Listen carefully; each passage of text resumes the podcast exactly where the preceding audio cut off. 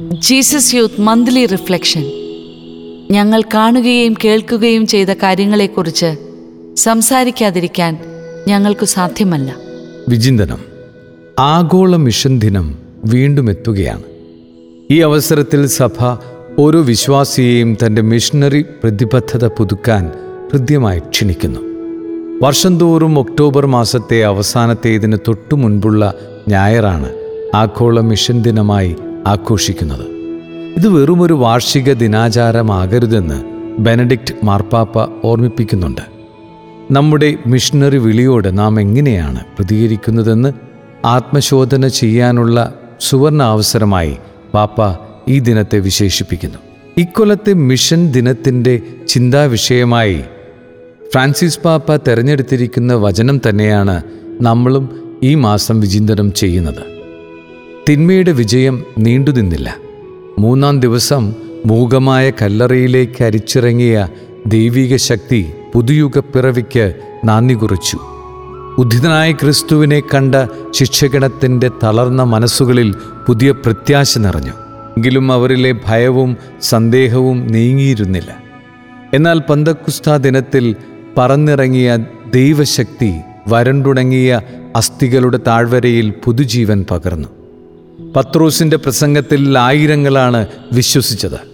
ജന്മനാ മുടന്തനായിരുന്നയാൾ യേശുനാമത്തിന്റെ ശക്തി സ്വന്തം ശരീരത്തിൽ അനുഭവിച്ചറിഞ്ഞു.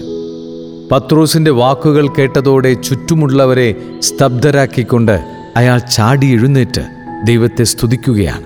ഓടിക്കൂടിയ ജനക്കൂട്ടത്തോട് ജീവന്റെ നാഥനായ യേശുവിനെക്കുറിച്ച് പത്രോസ് നടത്തിയ പ്രസംഗം കേട്ട് അനേകർ വിശ്വസിച്ചു.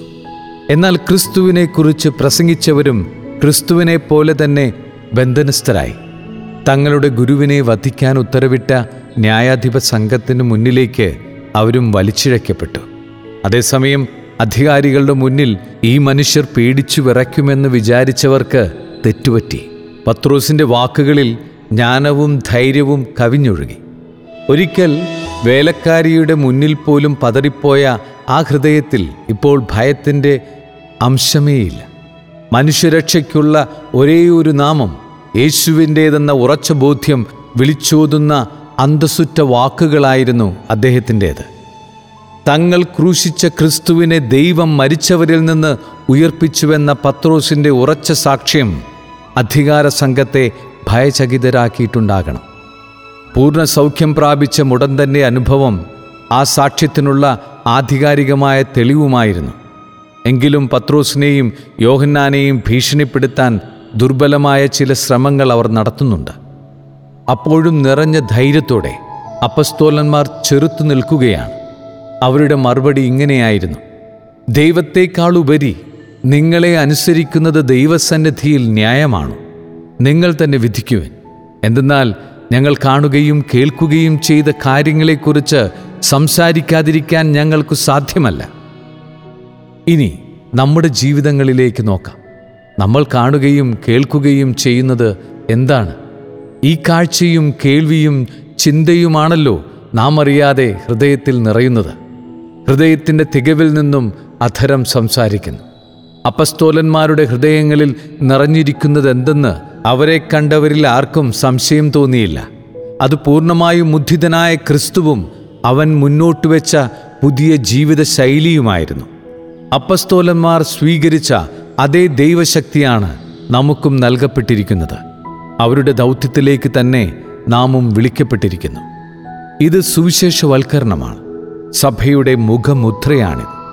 സഭ നിലനിൽക്കുന്നത് തന്നെ സുവിശേഷവൽക്കരണം എന്ന ദൗത്യത്തിനു വേണ്ടിയാണ്. അന്ധകാരത്തിന്റെ ആധിപത്യത്തിൽ നിന്ന് മോചിപ്പിച്ച് ദൈവരാജ്യത്തിലേക്ക് തന്നെ കൈപിടിച്ചു നടത്തിയവനോടുള്ള നന്ദി നിറഞ്ഞ ഹൃദയത്തിൽ നിന്നേ ശാശ്വതമായ മിഷൻ ഉണ്ടാവുകയുള്ളൂ. അങ്ങനെയുള്ള വ്യക്തിക്ക് മാത്രമാണ് യഥാർത്ഥ മിഷണറിയായി ജീവിക്കുവാൻ കഴിയുക. ആഗോള മിഷൻ ദിനത്തിൽ നമുക്ക് സ്വയം വിലയിരുത്താം. മിഷൻ വ്യക്തി ജീവിതത്തിന്റെയും നാം ഉൾപ്പെടുന്ന ജീസസ് യൂത്ത് കൂട്ടായ്മയുടെയും മുഖമുദ്രയായിട്ടുണ്ടോ? പത്രോസിനെയും യോഹന്നാനെയും നയിച്ച ദൈവാത്മാവിനെ നമ്മിലൂടെ പ്രവർത്തിക്കാൻ അനുവദിക്കുന്നുണ്ടോ? മിഷണറിയാണെന്ന ബോധ്യമാണോ നമ്മുടെ കാഴ്ചയെയും കേൾവിയെയും നിയന്ത്രിക്കുന്നത് അനുദിന ജീവിതത്തിലും ജോലിയിലുമെല്ലാം നാം എടുക്കുന്ന തീരുമാനങ്ങളെ ഈ മിഷൻ ചൈതന്യം സ്വാധീനിക്കുന്നുണ്ട്. അപ്പസ്തോലന്മാരെ ഉണർത്തിയ അതേ ആത്മാവ് നമ്മെയും പ്രേരിപ്പിക്കുകയാണ്. ക്രിസ്തുവിനാൽ നിറയപ്പെടാനും ക്രിസ്തുവിനെ പങ്കുവയ്ക്കാനും തീർത്തും പരിമിതരും പ്രശ്നബാധിതരും ദുർബലരുമായ വ്യക്തികൾക്കു പോലും അവരുടേതായ രീതിയിൽ മിഷണറിമാരാകാം. കാരണം നന്മ പങ്കുവയ്ക്കപ്പെടുകയാണ്. പ്രധാനം അയാളിലെ പരിമിതികൾ അപ്രസക്തമാണ്.